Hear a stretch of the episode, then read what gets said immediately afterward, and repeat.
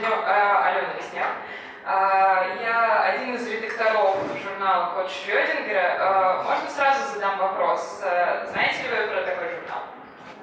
А можете поднять руки, кто про него знает? Отлично. Вы его читали, не просто видели где-то в киосках, знаете, слышали, читали? Угу. Отлично. Это очень приятно. Да, просто не во все регионы он доходит, и очень круто, что мы сейчас общаемся с аудиторией, которая про него уже знает, наслышана и начитана.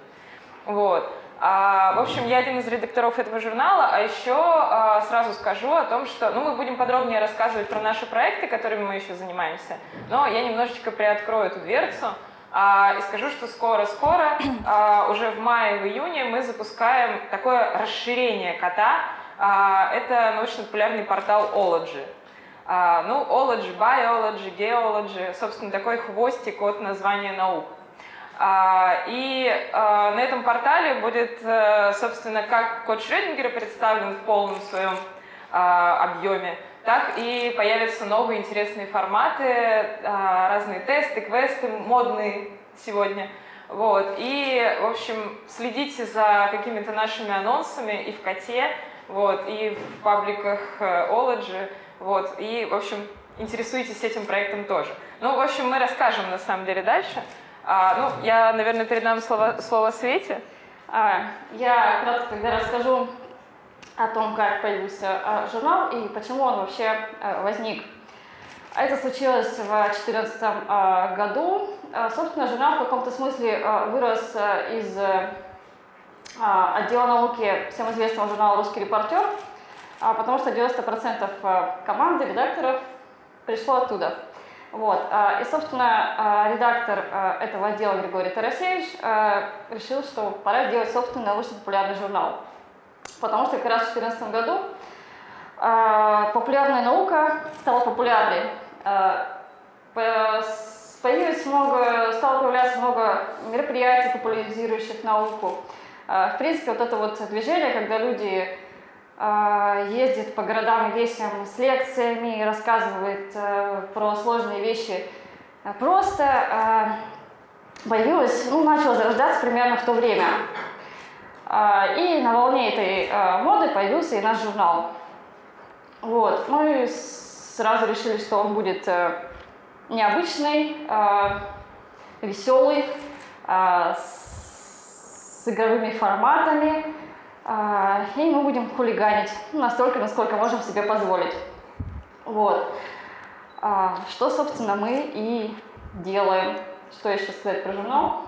Ну, я могу сказать, что на самом деле а, у нас вообще, то есть э, вот наша команда русского репортера, точнее отдел науки русского репортера, из которой вырос код, и люди, которые так или иначе как-то связаны с РР, связаны с котом, мы все еще занимаемся, организуем такую летнюю школу. Вот. А летняя школа – это старая а, история, это еще, ну, то есть этой летней школе, которую мы делаем, ей уже 15 лет, вот. А выросла она из биологических школ, которые были при МГУ. Они а, организовывались энтузиастами, биологами, а, собственно, профессорами а, МГУ. А, они собирали школьников, отправлялись в леса, учили их там биологии, на каких-то примерах э, конкретных там растений, а, изучали ботанику а, и прочее. И вот эти школы стали все популярнее, вот в общем, э, школьники начали собираться все большими группами, появилось химическое отделение, а, дальше оно начало все разрастаться и разрастаться. Пришел такой русский репортер, помахал рукой и сказал, что хочет взять эту школу под свое крыло. И вот э, летняя школа сначала называлась летняя школа русского репортера, и там начала, начала обрастать новыми отделениями. А, там появилась журналистика. И вот, собственно, мы со Светой, как, как вообще мы оказались э, в русском репортере, в отделе науки, а дальше уже как появился код Шрёдингера. А, на самом деле мы первый раз поехали на эту летнюю школу, а, потом начали организовывать свои мастерские, а, и, собственно, э, те журналисты, которые работали в русском репортере, сказали, а давайте-ка вы переедете в Москву. Потому что Света сама из Томска, я вообще изначально из Казахстана, потом из Екатеринбурга. А, ну и, и, собственно, мы перебрались. Сначала поработали в отделе науки, а потом вот у нас созрела такая идея сделать кота. И вот кот тоже на самом деле зарождался на летней школе. А, я помню те времена, когда мы сидели, и летняя школа проходит э, на берегу Волги э, в Дубне. Это такой подмосковный город, где есть а, Объединенный институт ядерных исследований. Вот, очень крупная международная научная организация. А, и, собственно, вот эта организация, у нее был такой пионер-лагерь, где отдыхали дети академиков, работающих в этом институте. Он уже такой обветшал, и нас в этот лагерь заброшенный практически пустили, для того, чтобы мы его обжили и превратили в вот такую площадку для проведения научно-популярного большого мероприятия.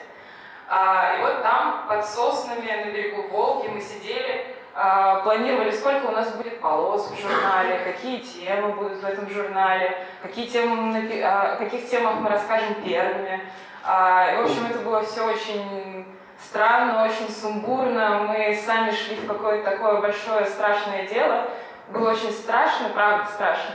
Потому что всегда, когда ты начинаешь что-то новое, а, тебе кажется, что это невыполнимо. Но на самом деле, даже в таких полевых условиях оказалось выполнимым. У нас была задача сделать журнал абсолютно с нуля, то есть когда мы его придумали делать, не было вообще ничего.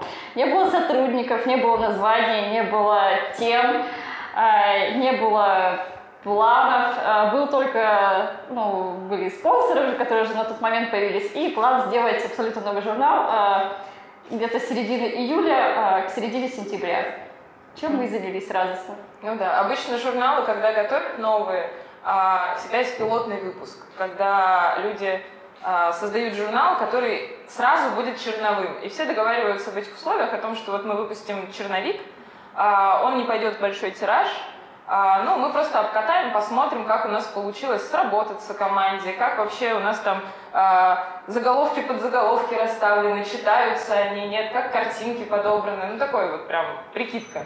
Но мы работали в очень жестких условиях, когда черновика нам вообще как бы не было шансов сделать черновик, нам надо было сразу запускать а, огромный тираж с первого номера. 150 тысяч экземпляров. Да, в принципе, это... как нажимать ядерную кнопку. Да, и мы очень-очень-очень этого боялись. Вот, но так или иначе код получился.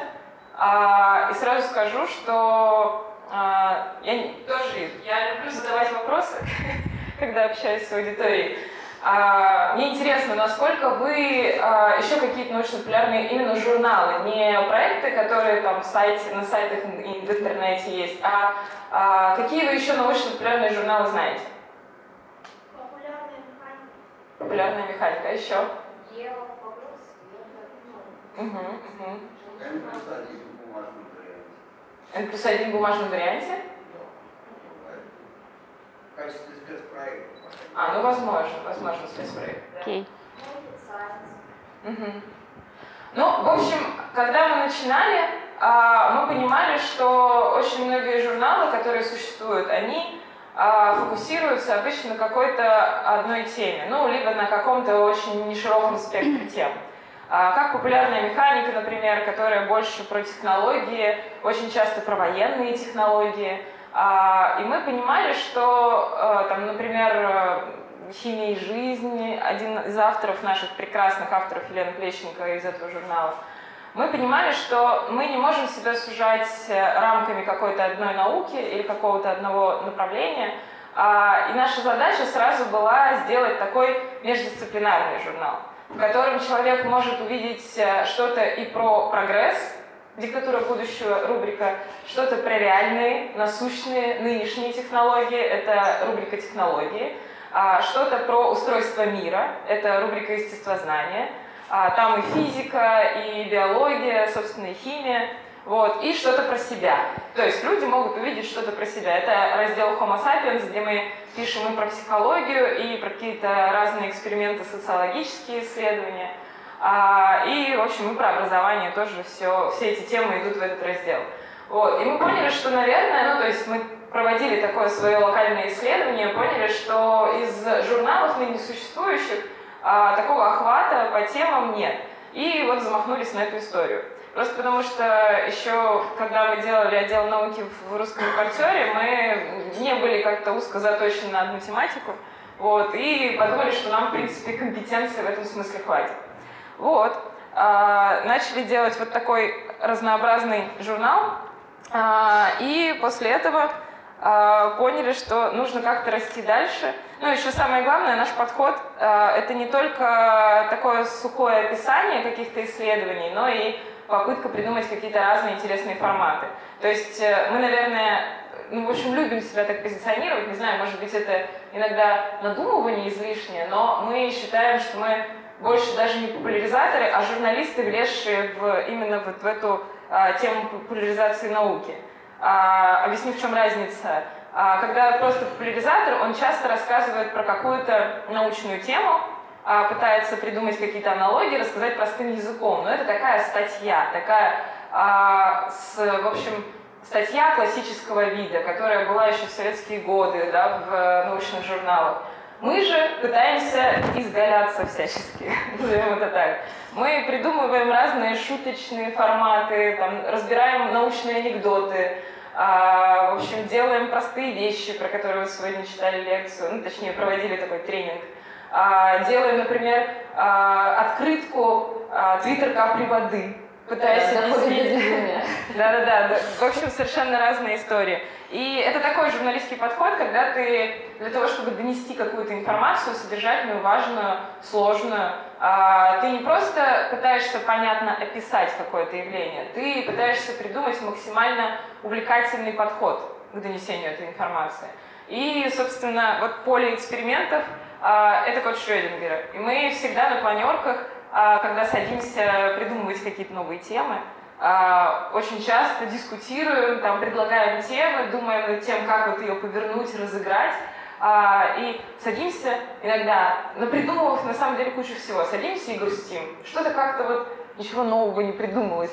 А потом а, собираемся на следующий день и придумываем что-то еще более безумное. В общем, правда, мы стараемся каждый номер э, воплощать в каждом номере какую-нибудь новую идею интересную. Вот. А, Нас часто спрашивают, а кто же наша основная аудитория.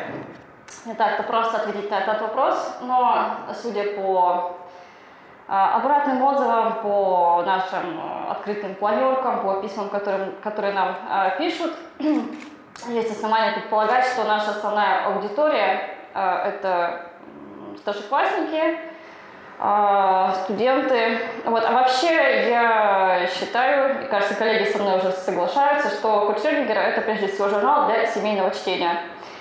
Вот, то есть э, папе интересны одни статьи, маме другие, э, сыну или дочке э, третьи статьи. Потом в идеале вся семья садится и обсуждает. Вот. А, то, что написано в журнале. Ну, хотелось бы верить, что да, вот это вот именно такой вот журнал для э, семейного чтения, для того, чтобы было что обсудить э, вечером за ужином э, в кругу семьи. Мгм. И я еще, наверное, добавлю, что а, если касаться аудитории, то это всегда такое, как бы, я как бы согласна со Светой, но а, для меня наша аудитория такой совокупный образ. А, у нас очень часто нельзя, ну, то есть у нас есть, конечно, ядро, ядро какой-то аудитории, которое можно отследить по разным метрикам, вот, но а, очень часто это такое, э, э, в общем, безвозрастное ядро. А, да, это могут быть и дети 12-10 лет, э, так и а, взрослые люди, там, это преподаватели, которым за 70, которые вот до сих пор помнят какой-то, какую-то классику научпопа, а, им, им вот интересно увидеть какое-то новое перерождение а, этого формата.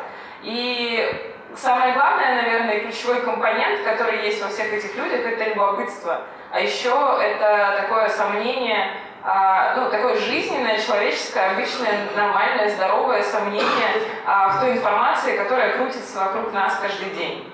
То есть вот если человек критически смотрит на мир, то, скорее всего, он читает кота или там знает что-то про него, заглядывал и читал нас. В общем, это правда, люди с критическим таким мышлением.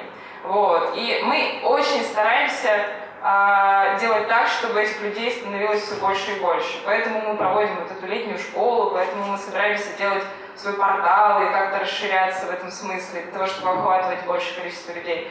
Мы знаем, что правда в этом есть проблема, о том, что люди ну, не, не всегда воспринимают вещи а, не всегда как бы могут усомниться в каких-то вещах, которые им доносятся из разных других рупоров. Там, я уже сегодня приводила пример про плоскую Землю, там, не знаю, про планету Нибиру, которая вдруг стала видна на небе. А, и вот мы пытаемся с этим бороться. У нас нет явной борьбы с лженаукой в журнале.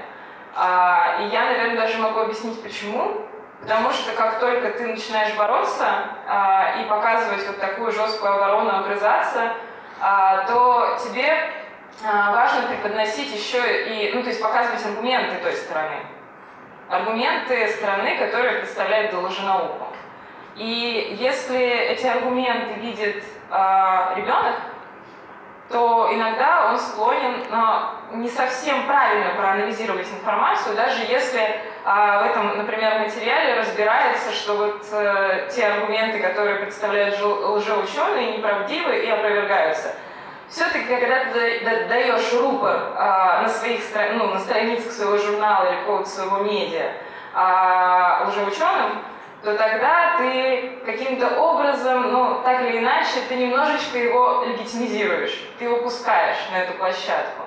И вот наша позиция – это позиция такого некоторого эскапизма, ухода э, и попытки смоделировать какой-то мир без этого. Мир, в котором э, все действительно критически смотрят э, на вещи, на нашу жизнь, э, и в котором лженаука просто вытесняется из которого. Мы не то чтобы закрываем на нее глаза, мы иногда там выпускаем какие-то колки и шуточки на эту тему, но мы не даем площадку для того, чтобы эти люди высказывались здесь. А, и это же касается, на самом деле, я немножечко сказала про популярную механику, про военные технологии разные, это же касается нашей позиции относительно а, вот, в общем, пацифизма и каких-то таких гуманистических вещей. А, мы себя всячески везде так позиционируем как убежденных пацифистов. То есть мы не пишем про войнушку, мы не пишем про танки, новые модификации, мы не пишем про все эти вещи просто потому, что уверены в том, что мир может обойтись и без этого. Вот. Ну, там можно спорить и дискутировать на эту тему, но, в общем, а, правда, наверное, мы создаем этим журналом некоторую утопию свою, такую каменную, ламповую, вот, в которую не хочется пускать некоторые вещи. И те люди, которые э, хотят в таком мире жить, они открывают наш журнал и попадают вот в такой портал этого мира, где ты можешь обойтись без, лжи, без лженауки и без войны. Мы, наверное, уже заканчиваем наши э, спичи, надо нам передохнуть. Вот, я в завершение, кстати, первой части наших речей хочу сказать, что э, существование кота Шрёдингера, в смысле журнала, вселяет в нас э, большую человеческую журналистскую надежду, потому что казалось, да, в наше время можно сделать толстый интеллектуальный журнал э, с непонятным названием, как это Шрёдингер. Вот. Побольше туда шуточек, баечек. Вот, все это приправить наукой. И это будут читать и читать с удовольствием. Мне кажется, это хорошо. Я немножечко, в общем, предвосхищая какой-то уже диалог дальнейший, а, еще такого попрошу минутку рекламы, наверное. Вот. А, ну, собственно, а, у нас еще какая цель? Мы ездим по разным городам, вот, и вот сейчас нас пригласили ИЦА, а так мы еще ездим, с, собственно, и, и своими силами, и с фестивалем науки. Вот, и э, везде, э, в городах, где нет своей, своей какой-то мощной такой э, научно-популярной прессы или, например, там, сайтов, вот, мы э, пытаемся создавать что-то вроде своих корпунктов. Вот, то есть э, ищем людей, которым действительно эта тема интересна, э, которые хотят создавать в своем городе, в своем регионе какую-то такую научно-популярную, э, такой костяк, который бы занимался продвижением науки, э, образования, а, и а, пытаемся вот найтись, увидеться взглядом, а, там, записать друг другу контакты, для того, чтобы дальше, когда мы, там будут появляться какие-то темы в ваших регионах, мы могли с вами связаться и как в приоритете вам, например, заказать какой-нибудь текст. У нас есть э, свои журналисты в разных регионах, которые как раз выросли вот с летней школы, потому что туда приезжают люди просто со всей страны совершенно. Но все-таки еще хочется запускать вот эти подпункты еще по другим каналам. Поэтому, если вот вы сейчас слышите и вам что-то интересно, если вам интересно стать научно-популярным журналистом, то добро пожаловать в клуб, что называется. Вот. Вы можете оставить э, нам свои контакты, либо вы можете посмотреть у нас в журнале, если вы увидели, встречали а, нашу почту, коробка код Шрёдингера, вот, и туда написать и сообщить о том, что вот вы хотите быть э, корреспондентом. А, и сразу скажу, что это такая работа, которая предполагает, конечно же, если получаются блестящие тексты отличные, то и как бы гонорары, все нормально. Вот, мы работаем как обычные журналисты, с, заказываем нештатником тексты. Вот, если там, иногда это могут быть какие-то бонусы по желанию, там, мы очень часто разыгрываем всякие научно-популярные книжки, можем там вам дарить, например, их. А, и а, в том числе это такой приоритет, в, если у вас появляется действительно на повестке какая-то тема, приоритет, что мы дадим эту тему именно вам, а не кому-то еще, кто вдруг напишет, потому что на ящик кота очень часто пишут многие. Вот. И, а, собственно, еще там разные всякого рода такие журналистские красивые штучки, типа пресс-карты, вот, официальных э, там бланков для того, чтобы отправлять запросы, вот, ну, в общем, если вам интересно, присоединяйтесь к нам. Вот. Ну и теперь, наверное, а, давайте поговорим о том, что интересно вам, потому что мы вот сейчас такую визитку сделали, представили как-то себя, немножечко рассказали про нашу идеологию, немножечко рассказали про то, как создавался журнал, про себя. А теперь хотелось бы а, услышать, что вообще интересно вам и что вас сюда привело. То есть есть ли какие-то вопросы уже сейчас горячие? Может быть, мы что-то недораскрыли? А может, мы вообще не о том говорим? Ну да. Если позволите. Пожалуйста. Конечно. А, Андрей Скалов, Приятновск. Э, Первый вопрос у меня, так сказать, общего характера. Вообще разговор об экономике научпопа э, применительно к или не нет, ну в принципе это не табу, но тема, как вы понимаете, не самая радостная. Э, Ну да, потому что вот э, только что из вашего же рассказа я услышал, что код Шрёдингера появился с появлением неких спонсоров. Совершенно верно. А, тогда ладно, поставлю вопрос таким образом. Вообще русский репортер это ведь был один из первых опытов появления крупного издания не в Москве. Он принципиально же делался в Новосибирске, и главным центром был Новосибирск. То, что код появился именно в Москве, это связано с экономическими возможностями? Нет, на самом деле, я могу ответить э, по поводу русского репортера и заодно, собственно, про кота. А, вообще русский репортер появился в Москве. И у него была такая тактика и стратегия запуститься сначала с регионов, прям вот первые выпуски запустить с регионов, там было, по-моему, четыре региона. Новосибирск, э, была Тюмень, Екатеринбург, а, и какой-то еще город, либо три. Кажется, Пермь, если не да, ошибаюсь. Пермь. Вот. И это было связано с тем, что отдел маркетинга прощупывал почву, а зайдет ли этот журнал не в Москве, русский репортер именно, а будет ли он популярен именно в регионах. И вот они сначала запустили его в регионы для того, чтобы понять, как вообще откликнется аудитория. А уже дальше, вторым этапом, это прям было прописано в планах, что он будет запускаться в Питере и Москве. Вот. Ну а дальше уже по всем остальным регионам, где только можно было, его рассылали. Вот. А код Шрёдингера просто, я думаю, что это территориальная такая привязка, потому что мы там. Мы, все агрегировались в Москве вдруг внезапно. И нам было, то есть, как бы запускать научпоп, вот, да. А, во-первых, редакция, которая сидела там, понимала, что нам больше понятны и есть доступ, так сказать, телу ученых, которые работают в крупных э, каких-то научных лабораториях да, в Москве и Питере. То есть э, здесь у тебя вот прям кишит информация, которую ты можешь с первых рук получать. Поэтому логично запускать оттуда. Вот. А, во-вторых, э, мы тогда еще, правда, не совсем понимали, насколько хороша обстановка вот с той потребностью научно-популярной информации в регионах. В Москве и Питере точно да, тогда уже было прям, тогда уже появлялись все вот эти фестивали, типа там гид-пикников и прочего, они набирали обороты, набирали огромную аудиторию, и мы понимали, что вот сейчас такой пик, когда нужно стартовать со своим продуктом, новым научно-популярным журналом. И поэтому выбор был сделан, конечно, на А дальше, да, дальше мы начали запускать в регионы журналы и видеть отклик, где его читают больше, где меньше, почему, и продолжать.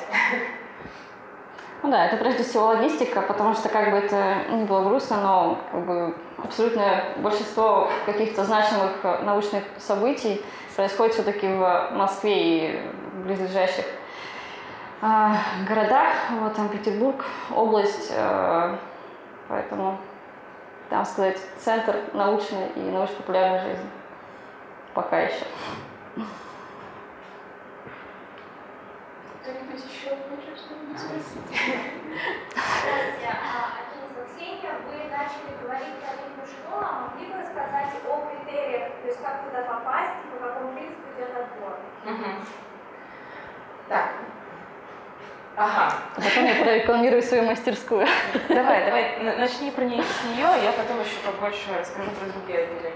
А, ладно, раз мне Алена любезно позволила, тогда я начну с рекламы.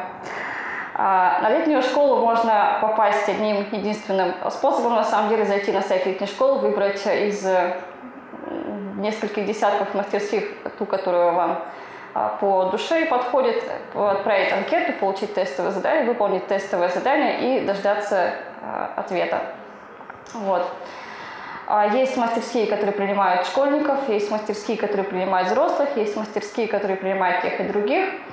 Вот, э, вам, наверное, интересна журналистика, я могу предположить. А, Журналистских э, мастерских осталось две с половиной на школе. Одна из них называется э, ШНЖ, одна из самых старых и заслуженных мастерских э, школы научной журналистики, или как она уже называется, школа наука и журналистика. Э, Там есть несколько программ. А, Вам, наверное, могут быть интересны две. А, Это программа для студентов. А, Ну, прежде всего, она не для журналистов все-таки, а для молодых ученых, которые хотели бы научиться рассказывать интересно о том, а, чем они занимаются. Вот. Поэтому больше шансов а, попасть на эту программу у вас, если вы ученый, ну, занимаетесь какой-то исследовательской деятельностью. Вот, вторая программа а, «Темная лошадка» пока а, запускается в этом году первый раз.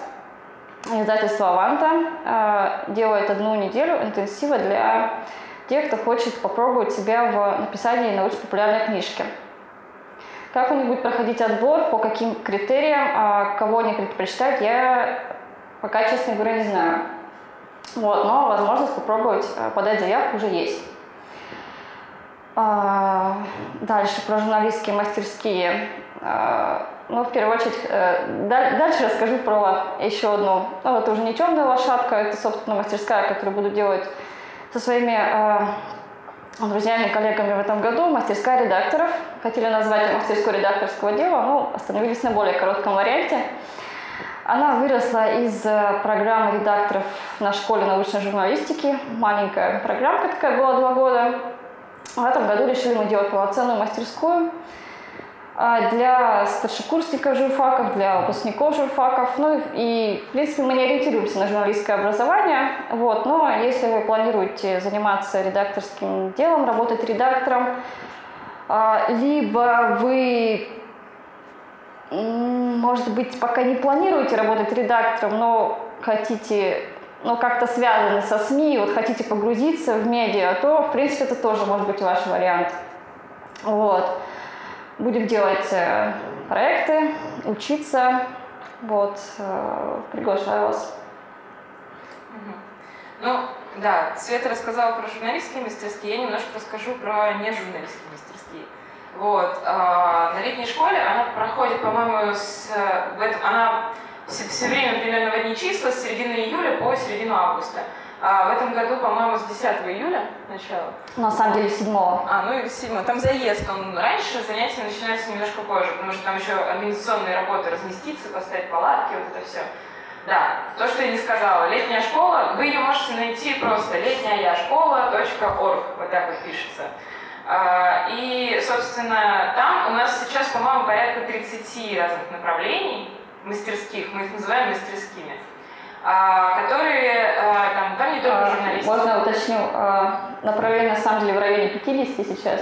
Ну, мастерских у нас около 30, а внутри них есть еще свои отделения, ну, в смысле, э, как сказать, такие... Как кафедры на каждом факультете. Да, как кафедры, проектные группы.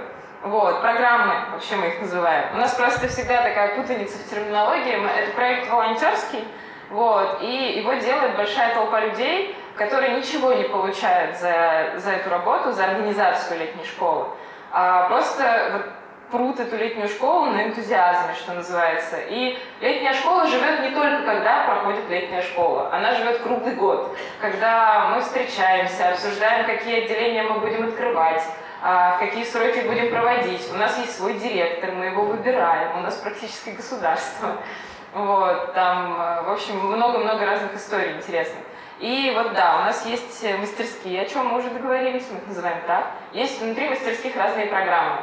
И э, мастерские эти, там сейчас, сейчас совершенное разнообразие. Там есть, по-моему, мастерская танца, мастерская театра, мастерская философская, э, мастерская, э, в общем, э, чего, геймдизайна. Фристайла. Э, фристайла, да.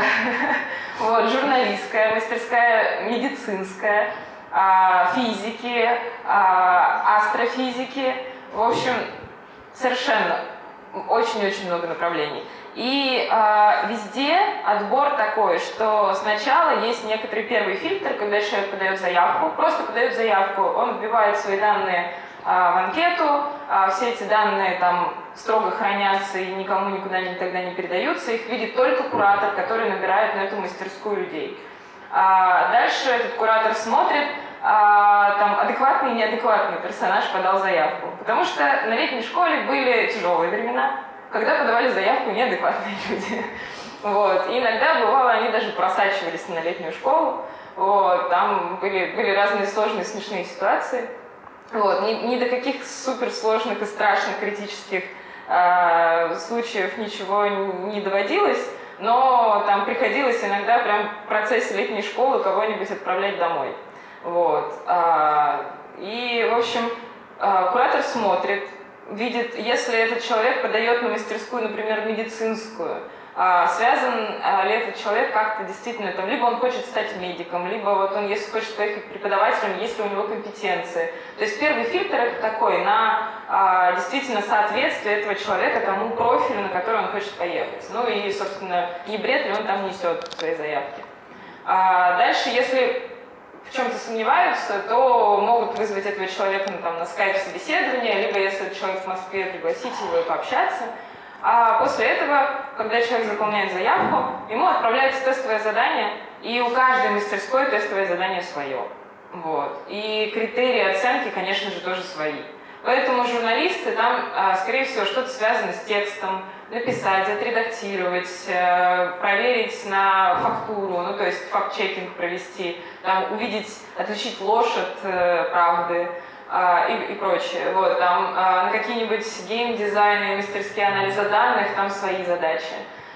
И вот только как человек э, проходит, выполняет это тестовое задание, на каждой мастерской, как правило, есть конкурс, вот. А, я в этом году не делаю, но несколько лет подряд делала мастерскую репортажа.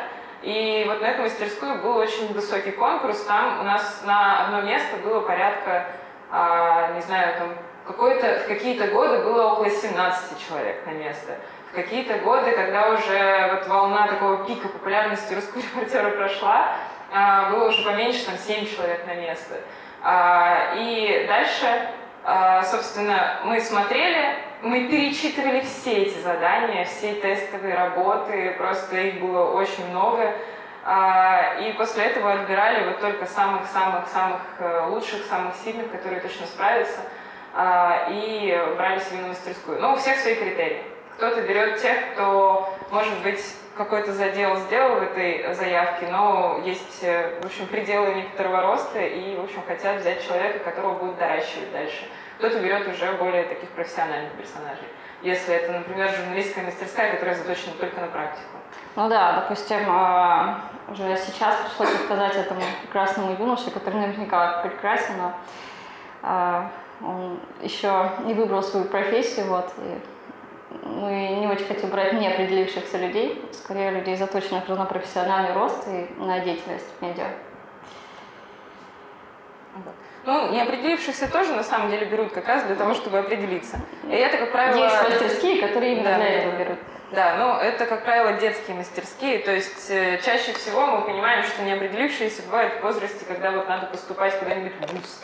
А, И тогда а, приходят ребята, а, они смотрят на разные мастерские, ходят. Там, в принципе, посещение свободное. Если ты поехал на одну мастерскую, у тебя, конечно, есть э, там обязательства перед своей мастерской, надо ходить на занятия в своей мастерской, иначе зачем ты приехал.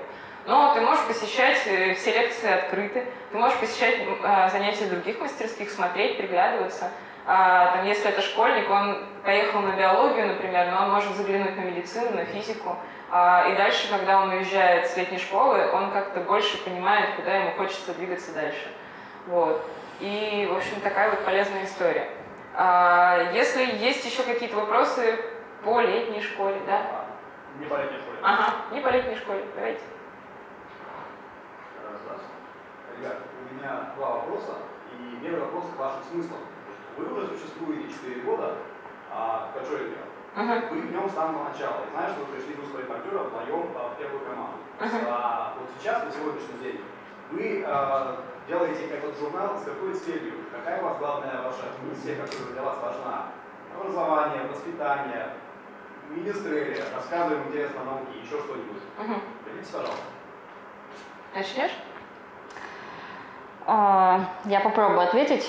А, Наверное, у каждого из редакторов какие-то свои смыслы, но мне кажется важным формирование какого-то особенного, может быть, а, лайфстайла, а может быть, образа мышления, которое заточено именно на чтобы задавать вопрос, почему, как это устроено, критически осмыслять э, происходящее, вот, интересоваться окружающим миром и постоянно достраивать свою, дополнять свою картину реальности.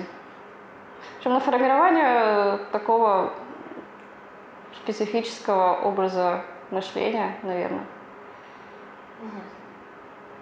Я уже примерно подобное говорила сейчас. Я на самом деле соглашусь со Светой, но смыслов их много.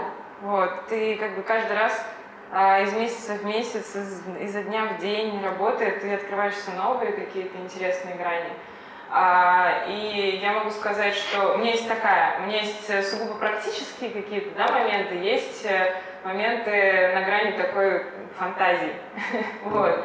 А, И вот эти сугубо практические, это, например, в них входит то, что сказала Света, хочется быть э, вот той, пусть и небольшой, но горсткой людей, которые будут а, вот в этом огромном океане точить тот самый камень критического мышления и пытаться это критическое мышление заострить настолько, чтобы больше людей действительно относились, э, собственно, с сомнением к какой-нибудь не очень приглядной информации.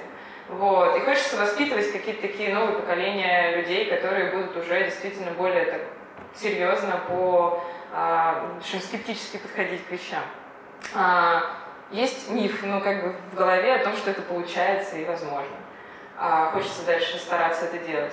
И вот дальше уже сугубо практически хочется создавать новые форматы. То есть, когда ты создаешь что-то новое, ты прям чувствуешь, что ты вот как бы стал на ступеньку выше, еще выше, еще выше. Просто лично для себя, для своей самореализации. А, Как вот говорят ученые, да, когда а, их спрашиваешь, зачем они этим занимаются. А, Кто-то говорит о том, что я помогать людям, да, можно так говорить, о том, что я вот тоже хочу помогать людям. Но на самом деле очень многие ученые потом, когда ты с ними больше и больше общаешься, а, честно признаются о том, что а, ну вообще-то, конечно, помогать людям, но самое это главное, мне же интересно, мне же дико любопытно это делать. Ну, то есть мне самому нравится задавать эти вопросы «почему» и получать на них ответы. И мне самому нравится создавать вот эти новые, а, новые смыслы, новые форматы. Сейчас, например, вот мы, мы создаем как бы а, очередная такая ступенька – это создать портал Ology. А, потому что, ну правда, то есть мы выходим на очень конкурентный рынок, там, где есть N плюс один, где есть еще очень много а, разных СМИ, которые ушли в веб или которые там только зародились. А, и вот мы выходим на этот рынок, и нам нужно придумать что-то такое, чтобы там как-то выжить, как-то быть интересными. А, мы будем стараться это делать. Это некоторый такой челлендж, который нужно пройти. А, еще одна история. Мы сейчас собираемся делать а, сборник научно-популярных комиксов.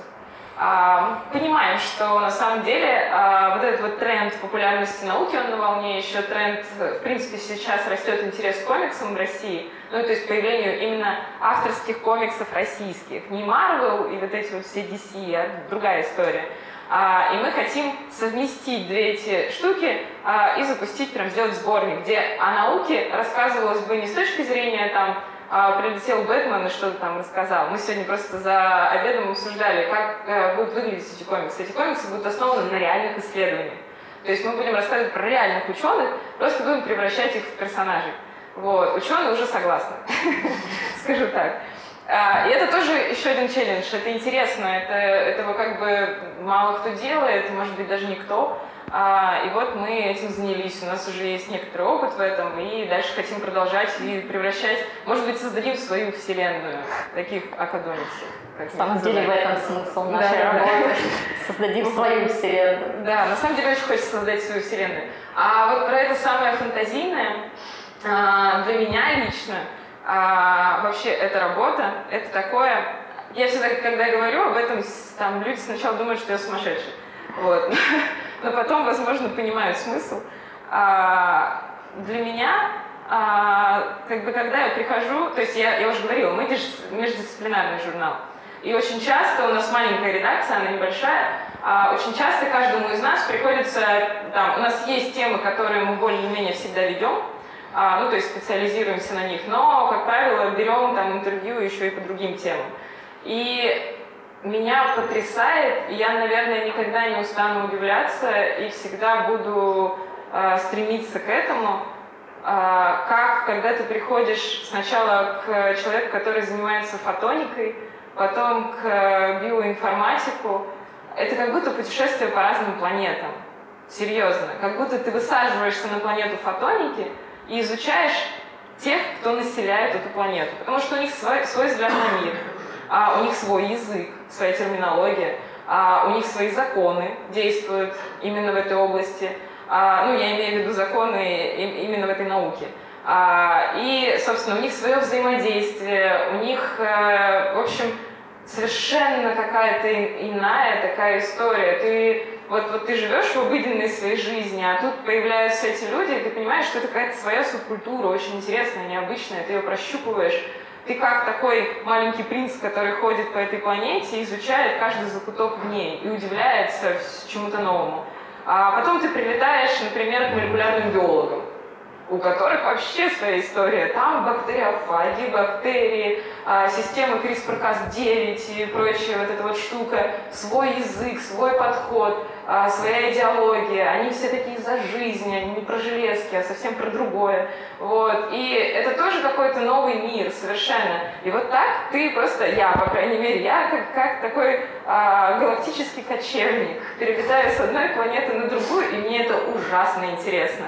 Я просто люблю путешествовать и видеть мир вот этот вот на нашей планете Земля ездить по разным странам, изучать, в общем, а, разные народы. А тут ты изучаешь как бы а, еще одну вселенную внутри вот этого маленького голубого шарика. Вот, э, разные науки. Это очень увлекательно. Мне кажется, этому никогда не будет предела. Вот, поэтому я, пока я не увижу этот предел, я буду продолжать этим заниматься, искать эти новые-новые вселенные, новые миры, точнее планеты. Да.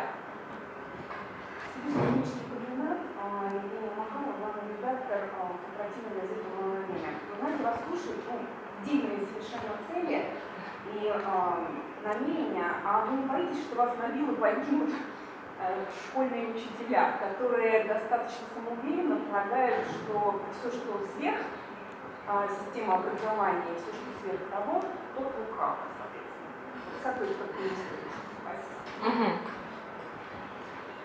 Ох, от лукавого в каком смысле? То есть то, что, чем занимаются ученые современные, это от лукавого или как? Чаще, э, чаще всего э, учебники школьные, они, к сожалению, ну, там в адекватности меня авторов тоже всегда вопросы. Конечно. Чаще всего, а, я сама сколько раз убеждалась в том, что а, а, совершенно идет в разрез ну, нормальным, адекватным научным каким-то утверждением, какой уже ну, ребенок не знает. Мгм. Вот мне это очень ну, интересно. Ага. В, в учебниках а, идет информация в разрез, да? Да, да, да. Да, Да, на- есть, насчет, конечно, насчет есть, учебников, учебники. на самом деле, у нас а, отдельная боль. А, И мы даже, вот недавно совсем собираются уже вести астрономию в школу, мы изучили учебник, который собираются вести. И мы нашли там столько Вот ошибок. примерно я по этой. Да.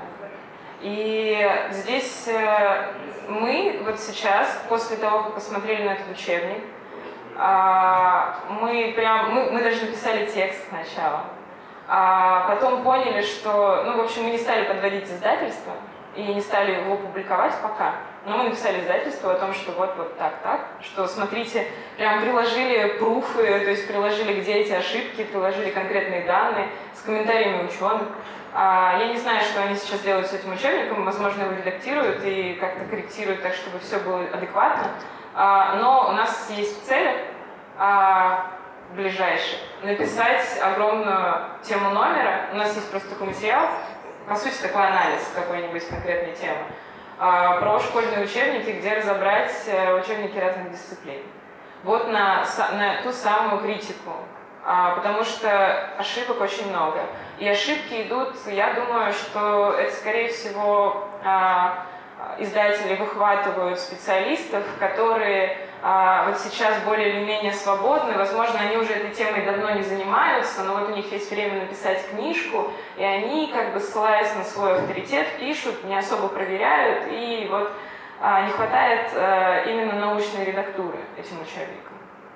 Вот, но вообще хочу еще добавить, что ну, учебники пишут все-таки не учителя, вот, а хорошие, адекватные учителя э, наш журнал очень любят, и некоторые даже используют его в качестве методичек для, методичек для работы на уроках.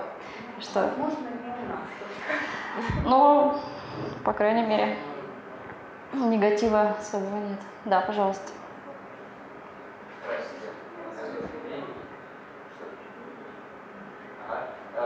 Я далек от журналистики, скорее исследователь, молодой ученый. И два вопроса. Э, Первый вопрос относительно вашего сотрудничества с учеными. Как это происходит? Э, Вы мониторите список статей периодически, что или заранее еще до проведения исследования договариваете, давать нам ссылки, какие-то составляете список литературы. Э, И второй вопрос, такой более по идеологии, но как вы считаете, если взять две позиции, что первое, когда любой сложный феномен можно описать простым языком, ну, и второе, то, что э, есть все-таки вещи, которые простым языком не описать.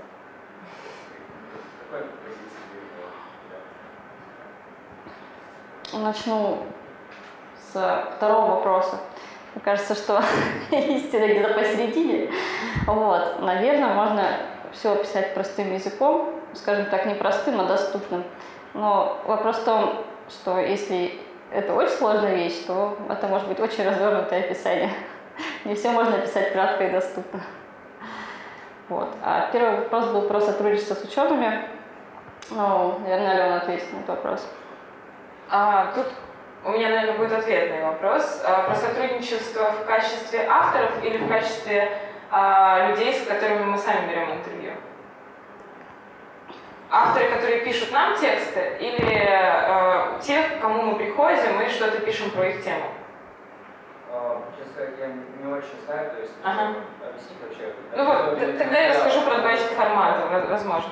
А, ну, в общем, а, у нас действительно есть какой-то пул авторов внештатных, которые пишут нам тексты сами. А, и часть этих авторов это люди, которые либо уже как-то давно занимаются популяризацией, а, ну, для себя просто. Там, например, есть э, там а, физик Сергей Попов, который писал нам текст, а он просто пишет книжки, и вот он предложил такую тему, мы опубликовали его а, с удовольствием. Вот. Есть Елена Клещенко, про которую я уже говорила, она сама молекулярный биолог, она пишет тексты, у нас прям регулярная рубрика с ней. А, есть вот люди, которые там по знакомству как-то, мы с ними знакомы, мы знаем, что они популяризаторы, что они этим занимаются, мы им предлагаем или они предлагают, мы, и вот так вот мы сходимся. А что касается ученых, с которыми мы связываемся как-то и начинаем писать на эту тему, а, ну, мы находим э, Тут как бы, это даже вопрос шире, это вопрос не столько контакта с учеными, а выбора вообще материалов, как, какой текст мы хотим поставить в номер. А, выбор темы совершенно разный, то есть там есть несколько слоев, как мы выбираем эти темы. Иногда а, есть какая-то актуальная повестка, иногда есть просто какое-то внутреннее любопытство о том, что вот хочется разрешить этот какой-то сложный вопрос для себя. Иногда действительно появляется какое-то событие важное в науке, а, которое нельзя просто не осветить, и мы начинаем искать авторитетных людей, которые этому, к этому событию причастны. И, как правило, если происходит, например, что-то э, вроде той же истории с CRISPR, да, с э, редактированием генома, когда вот вышла первый раз, э, точнее, не вышла статья китайских исследователей, которых не пустили в научный журнал, э, мы поняли, что нужно хвататься за эту тему и копать, искать дальше. Ну и вышли на одного из ведущих специалистов, Евгения Кунина, а, с которым начали общаться. Мы просто понимаем, что в этой теме есть э, определенные авторы, исследователи, которые вот в топе а, научных публикаций стоят. И мы понимаем, что к ним, конечно же, нужно как главным экспертам по этой теме обращаться. А, если это какое-то сугубо такое вырванное из общего поля тема, ну, например, не знаю, мы думаем, думаем о том, что, а почему, вот что такое счастье для человека, да, вот сидим, иногда и фантазируем. Как в русском репортере, на самом деле, придумывались темы, а давайте-ка поймем, что такое русская душа. И был там такой материал «Геном русской души», когда собирали а, подборки разных а, книг, которые читают люди, а, и, в общем, пытались как-то это анализировать. И вот мы иногда тоже сидим в редакции, фантазируем, давайте задумаемся о счастье. Что такое счастье? Кто нам может на это ответить? И мы начинаем искать с разных сторон специалистов, которые этой проблемой занимаются. Но вот, например, был а, исследователь-социолог, по-моему, он, Энгелхарт, который эту тему очень долго и давно ведет и исследует. А, мы обратились к нему и посмотрели, какие исследования есть у него. Обратились э, к людям, которые работают в вышке по этой теме, ну, в высшей школе экономики. А, и, в общем, с разных граней берем тех специалистов, которые очень серьезно этой теме специализируются, и у них есть серьезные научные результаты какие-то. Ну, то есть это не просто там Василий Петров, который написал одну научную статью где-то в каком-то супер неизвестном журнале. А это люди, которые, у которых действительно есть что показать. Вот. Вот так выбираем.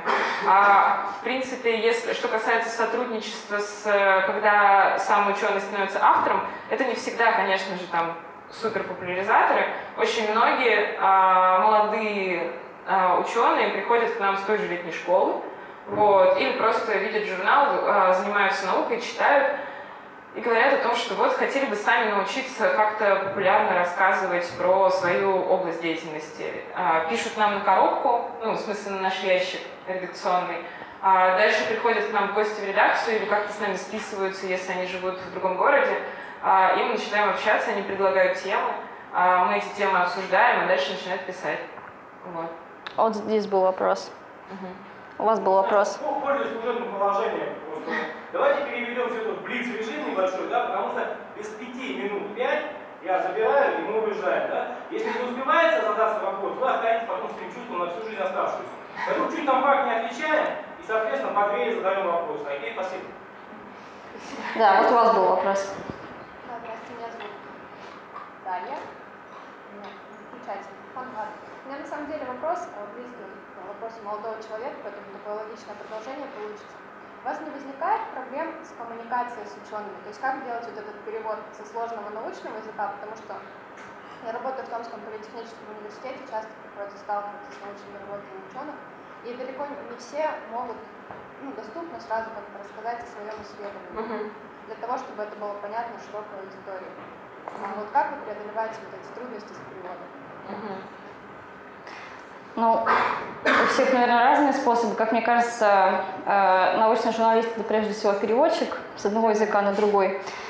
А, и тут важно искать какой-то баланс и ну, предлагать варианты какие-то человеку, с которым вы работаете, а, варианты объяснения того или иного явления.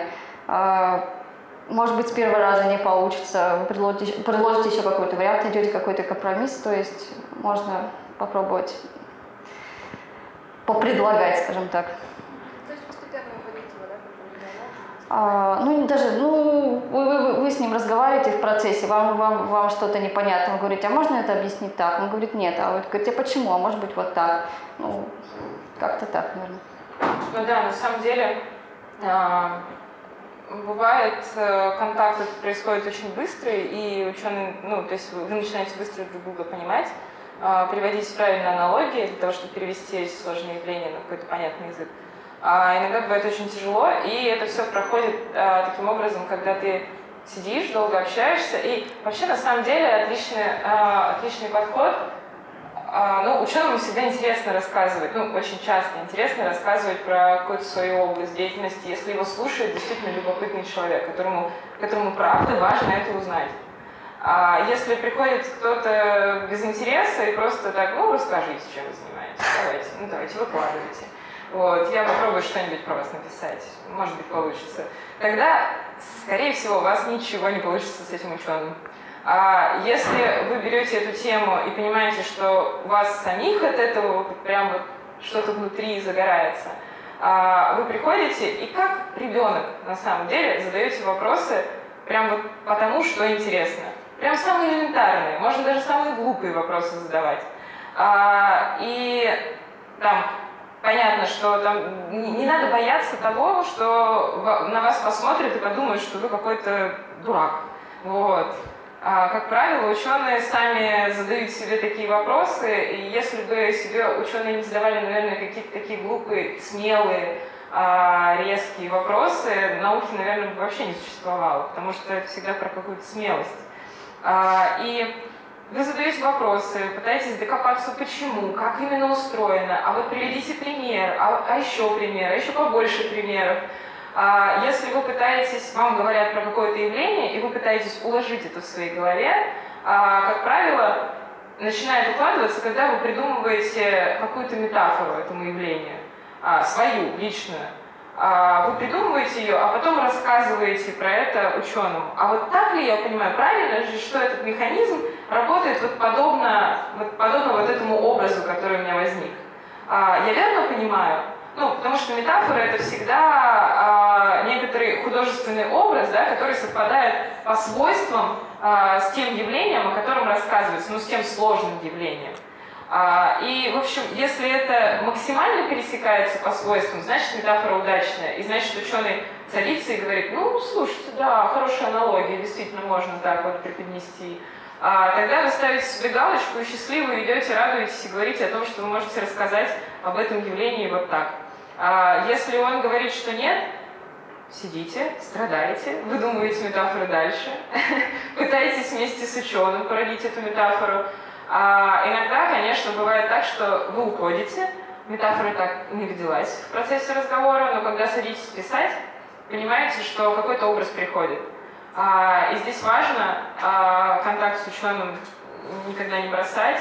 А, когда вы пишете, обязательно, ну это у нас главное правило, мы всегда верифицируем информацию, которую пытаемся преподнести в своем журнале. То есть нет такого, что мы публикуем вот без согласования.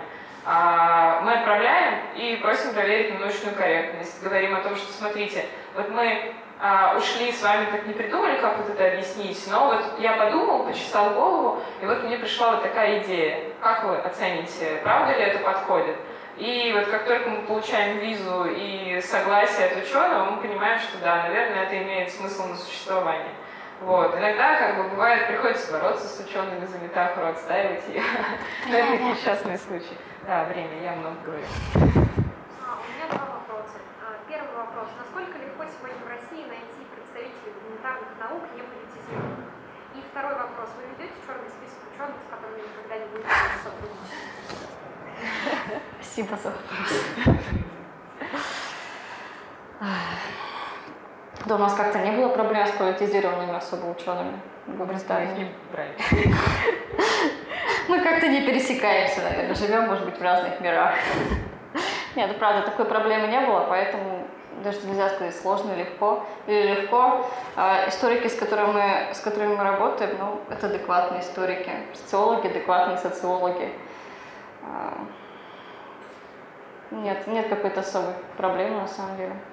Я, наверное, скажу, что э, есть вероятность, что э, люди, ну, то есть, когда мы выходим на контакты с разными учеными, начинаем общаться, есть вероятность, что работает э, вот то наследие, э, которое у нас э, в коте как бы вот передалось от русского репортера.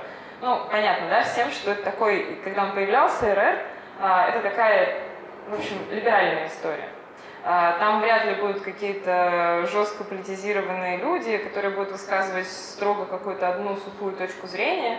Э, и кот Шрёдингера, вот он тоже такой, как бы, и не то чтобы прям совсем оппозиционный, а, и не то чтобы, ну вот он старается как-то лавировать между разными точками зрения и не склоняться, не падать в, в, там, в какую-то бездну одной.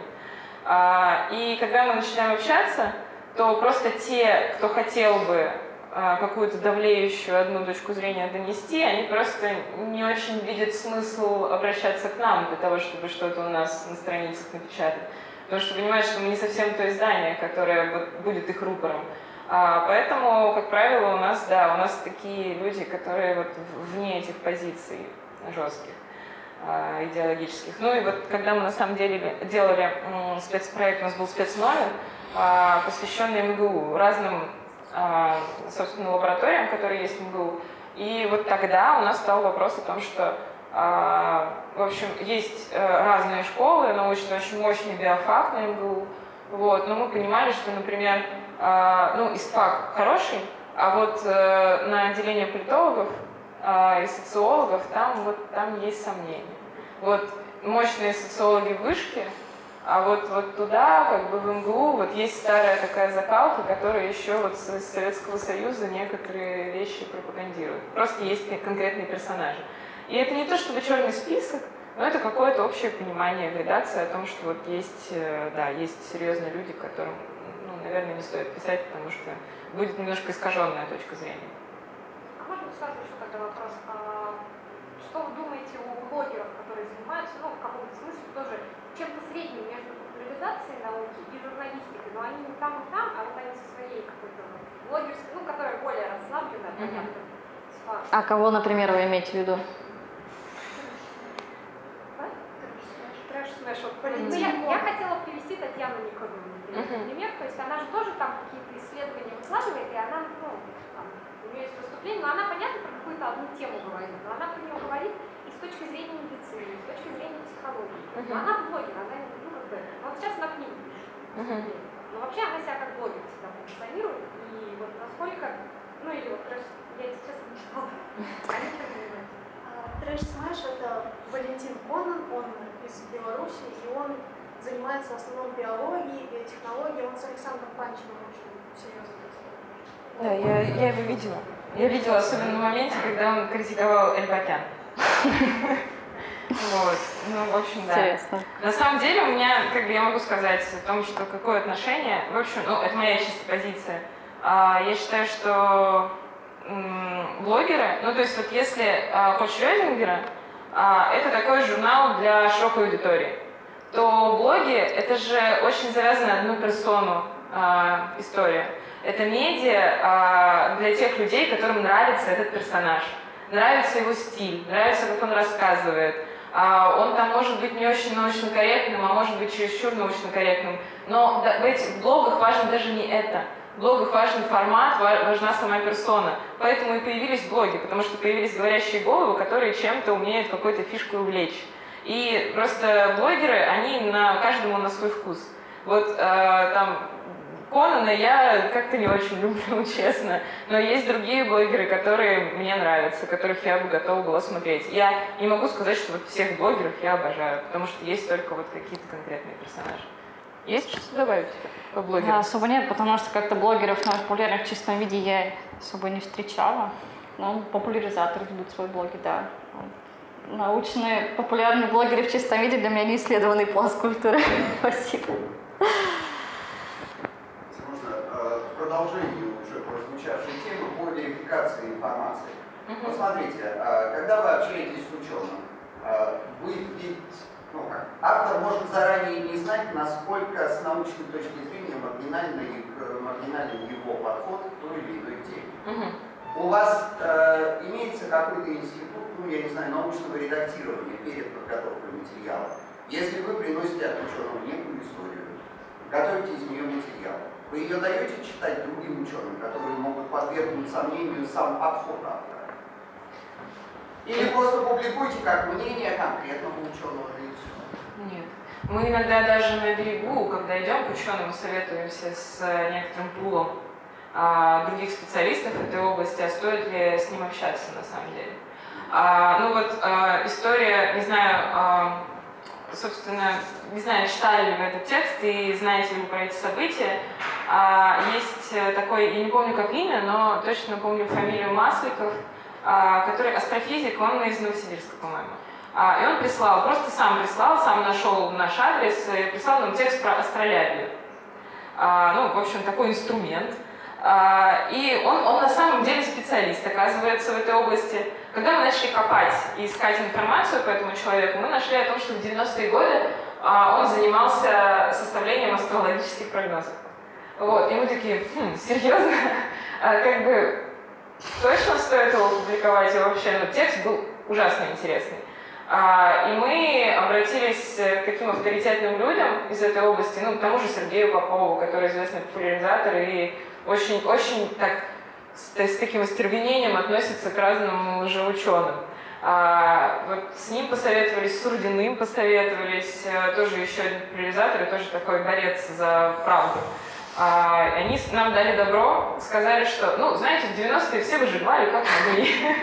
Вот он составлял эти прогнозы. Так что забудьте, пожалуйста, про это его прошлое. Он специалист в этой теме, он типа здесь набрать не мог. А, и мы там почитали, у него действительно много публикаций выходило по этой теме. Вот нам здесь сказали, почитали публикации, все как бы сходится. Только тогда мы берем и публикуем. А, и также вот, да, когда мы, мы на берегу, как только идем к ученому, мы сразу проверяем, действительно ли он компетентен в этом. Вот. Есть еще вопросы?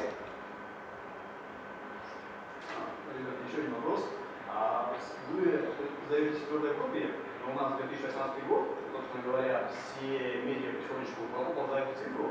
И мне интересно, как вы сами для себя решили этот вопрос. Угу. Как вы относитесь к этой ситуации? Э, А, Есть, э, есть да. у вас, например, четкое понимание, что а, мы будем продолжать э, бумагу, сколько вот сил хватит, Угу. сколько спонсоров терпения хватит? И если можно, в продолжение как раз этого же вопроса, почему у вас тогда такой скудный SMM? Почему вы так мало в социальных сетях продвигаете публикации гаражей? Вот, да, проблема. А Мне кажется, мы говорили об этом вначале, да, про новый по- портал научно-популярный. Не, говорили, ну тут немножко про другое, про то, хотим, как, как долго мы готовы сохранять журнал, правильно я понимаю? Да, так. Мгм. Есть ответ у тебя? Я могу Ну, сказать. сложный вопрос, конечно. Пока будем сохранять, вот, но а, мы не знаем, как долго это продол- продолжится. Я на самом деле скажу, что это такая...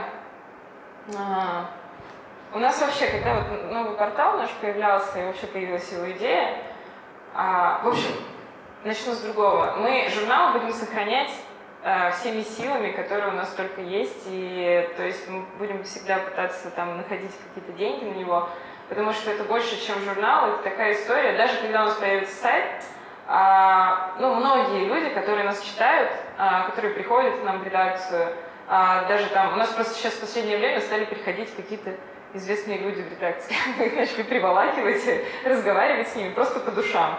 Вот, там приходил недавно создатель фиксиков и Нордоста, который сейчас занялся, ну, то есть он фиксики же детский научпоп такой, а, в общем, а, потом приходил Рязанский космонавт, и они говорят о том, что вот я держу этот журнал, и я понимаю, что это вещь, которую хочется взять, поставить на полку, а, сохранить его, ну такая нетленка, которая вот, ну там сайт-сайт, понятно, а вот журнал это вещь. И мы к нему также относимся. И нам очень страшно, на самом деле, проснуться в, мире, в котором уже кота не будет как этой вещи конкретной, которую можно кому-то подарить, а, в общем, сложить в стопочку, рассматривать ее, листать периодически. А, и поэтому мы будем его всячески сохранять. И более того, из-за вот этого отношения, такого прям какого-то сакрального, что ли, именно к этой вещи, а, у нас было очень жесткое сопротивление с нашим главным редактором. главного редактора. Да-да-да. А, когда мы его убеждали, что нужно делать э, портал тоже, потому что ну, для того, чтобы дальше как-то выживать, нам обязательно нужно делать какое-то а, отражение, еще нам живое, расширенное отражение, еще и в вебе. Вот. И очень долго его убеждали. Прям очень долго. Это было очень смешно. Когда он все-таки склонился к этому решению, я, у меня, я просто все время придумываю себе какие-то образы. Для меня это было как будто, знаете, стоите в реанимации, понимаете, что вот человек, как бы у человека на искусственной вентиляции легких у него как бы вот улучшение. Но оно о чем? Оно о том, что вот скорее пациент погибнет или скорее вот он дальше пойдет на поправку. И вот решение о том, что да, давайте делать, оно было таким же напряжение, тишина. Я вот думаю, хоть бы выжил пациент. Вот, и да. И мы, ура! В общем, поняли, что будем подавать на грант, будем там искать другие какие-то средства, в общем, и создавать еще и портал. Вот, но журнал будем сохранять. Ну, не то, чтобы нам будет страшно проснуться в мире, где нет журнала, но это будет просто другая реальность. Угу. Пожалуйста. Еще вопрос? Еще успеем. Нет, нет Тогда, вопросов. если можно, а, насколько вы все-таки этот портал будете создавать? Будет ли там мультимедиа и насколько важное значение будет иметь там визуальная какая-то составляющая? Потому что бумага это все-таки неподвижная. Ну да. Очень большое значение будет иметь. А мы всячески рассчитываем на мультимедиа. Не все, конечно же, мы сможем сделать сразу. И сейчас мы ну, вот столько хотим, а сейчас можем себе вот столько позволить. Это долгий путь, мы это осознаем. А, что это будет долго, постепенно наращиваться. Вот, ну да, мы очень сильно рассчитываем на мультимедиа и на те форматы, которые в бумаге нет, и Они они, они невоплотимы, да. Вот, ну не все сразу, постепенно. Да, у нас Долгая история. Долгая история в мультимедиа. У нас на самом деле огромные рубрикаторы, ну то есть с форматами расписанными, в том числе мульти- мультимедийными. И когда мы показывали их разработчикам и разным людям, с которыми мы начинали делать, они листают одну страницу, вторую, третью, четвертую, пятую, шестую, и приходят в ужас. Просто говорят, ребят, вы серьезно хотите как бы вот а, большую часть из этого запускать? Мы такие, ну, большую. Ну, хот- хотелось бы, конечно, всю, вот, но, в общем, они нас немножечко так э, приструнили, сказали, что давайте начнем вот с этого кусочка, посмотрим, как это работает, потом вот это, потом вот это, и будем по шагам. Мы, конечно, нацелены на мультимедиа, потому что а, а, вот когда мы делаем журнал, мы понимаем, что мы много разных форматов придумываем и в журнале. Но иногда придумывается что-то такое, для чего журнал тесен, и вот ну, просто нет, невозможно воплотить. И мы понимаем, что есть форматы, когда ты мог бы рассказать прям воплотить, э, придумать целую книгу, а, которая одновременно была бы и мультиком, а, и, в общем, и, и кусочек фильма, и какой-то подкаст, и все это склеить, и это потрясающе. Просто сейчас, сейчас э, мультимедийные форматы, они настолько начали в гору идти, и вот нам хочется это освоить. Очень кофе, кстати, это мало кто еще пока делает. А, Я надеюсь, что все начнут за это браться активно. Вот, и мы тоже хотим в, эту, в этот паровозик влезть. Вот. Ну, где, на какой теме, как и на научпопе, как бы резвиться в плане мультимедиа, потому что это такая тема, где максимально можно играть форматами всякими. Вот. Есть еще что-то спросить? Вы не стесняйтесь. Мы на самом деле хотели максимально неформально провести встречу. Я сейчас как сидю в президиуме. Да, Нам мы- самим страшно. Мы просили не делать пресс-конференцию, получилась пресс-конференция. Мы люди, которые, как, как говорят наши шутники с летней школы, месяц в году едим с земли. Поэтому Утрированное выражение.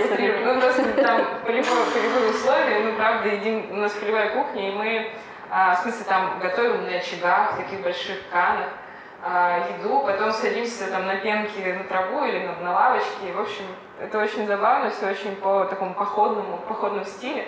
А, и поэтому, а, когда ты побывал там, ну и вообще в принципе, то у тебя как-то нет настроя на такой весь официоз. Ты, конечно, можешь быть официальным, но больше любишь, когда все просто. Вот. Нет вопросов серьезно? Можно контакты свои быстренько оставить?